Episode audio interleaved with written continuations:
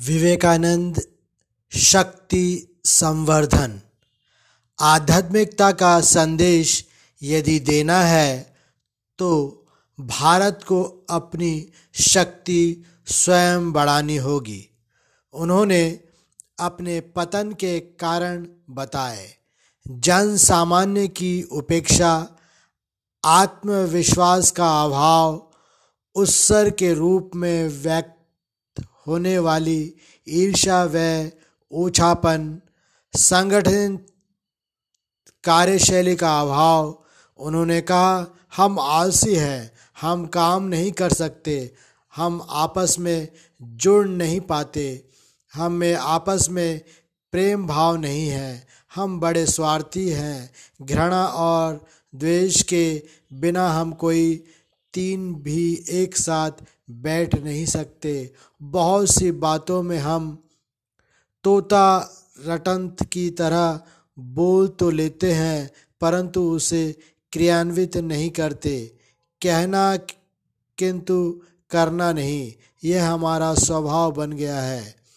महिलाओं की उपेक्षा, चरित्र निर्माण करने वाली शिक्षा का अभाव, समाज सुधारकों के विपरीत, उन्होंने केवल अपने दोष ही नहीं गिनवाए, बल्कि अपनी शक्ति को बढ़ाते रहने के लिए भी कहा। उन्होंने जागृत किया कि हम उस देश के वासी हैं जो अद्वितीय हैं, जिसका इतिहास महान है और भविष्य तो उससे भी महान है। उन्होंने भारत के वैश्विक योगदान के बारे में जागृत किया। हमारी मातृभूमि का विश्व भर में अखंड ऋण है। उन्होंने कहा, जब मैं अपने इतिहास पर दृष्टिपात करता हूँ, तब मुझे प्रतीत होता है कि विश्व भर में ऐसा कोई दूसरा देश नहीं है, जिसका मानव मन के उत्थान में इतना योगदान रहा हो। इसलिए मेरे पास अपने देश की निंदा के लिए कोई शब्द नहीं है। मैं उन्हें कहता हूँ आपने बहुत अच्छा किया है, बस कुछ और अच्छा करने का प्रयत्न करो। यही बातें विज्ञान के लिए भी लागू होती है। भारत ने तो पुरातन काल में भी सबसे पहले वैज्ञानिक चिकित्सक दिए और सर विलियम्स हंटर के अनुसार भारत ने नाना रसायनों का शोध करके नाक कान की विकृतियों को सही आकार देकर आधुनिक चिकित्सा विज्ञान में भी योगदान दिया।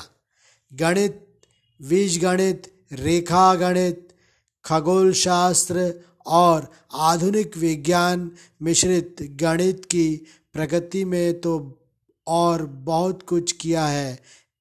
इन सब का आविष्कार भारत में ठीक वैसे ही हुआ जैसे दस अंकों का। जो वर्तमान सभ्यता के समस्त अनुसंधानों की आधारशिला है।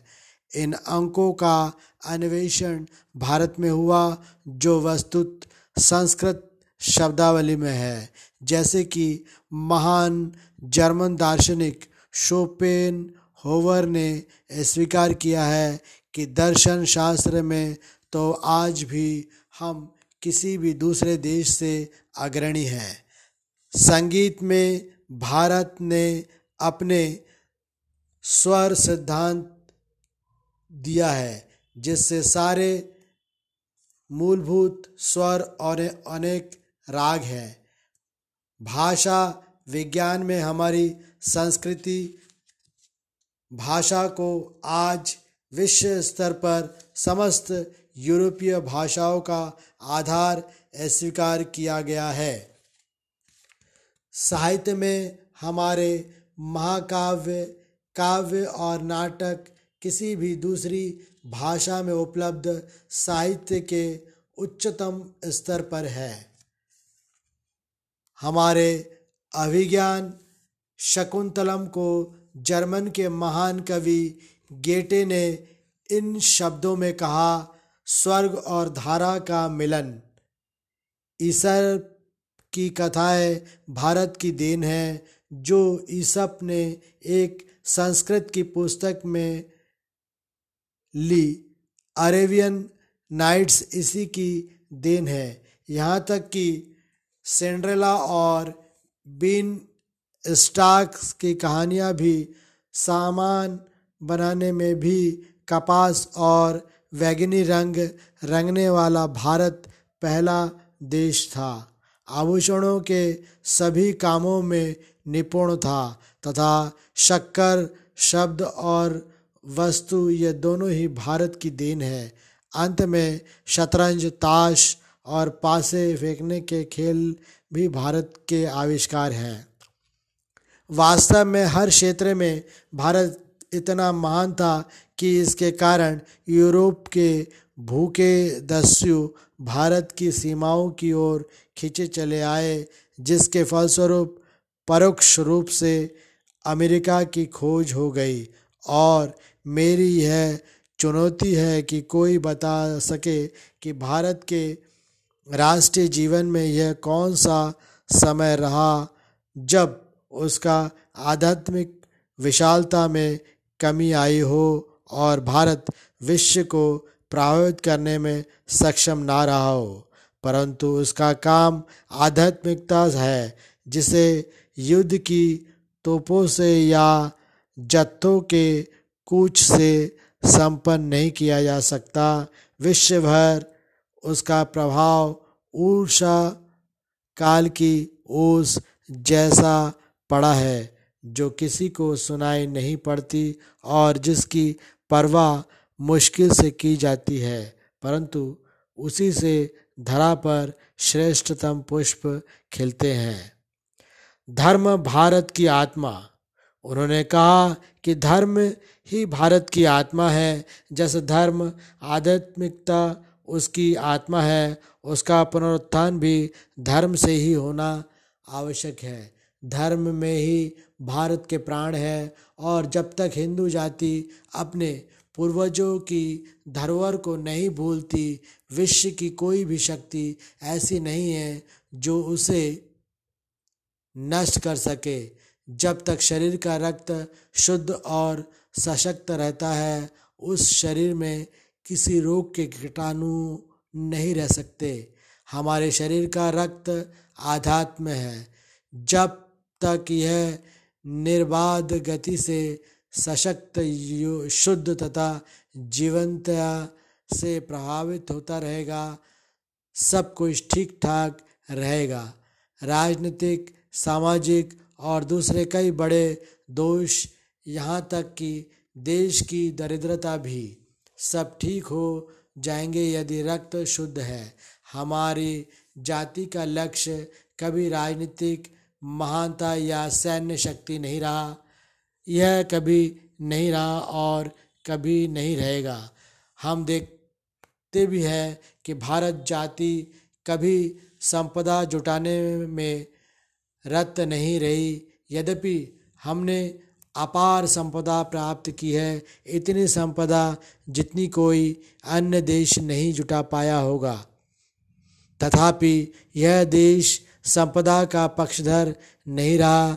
यह सदियों से एक सशक्त जाति रही।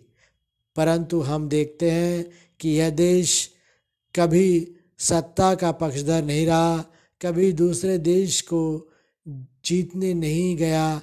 भारत को कभी साम्राज्य की भूख नहीं ली।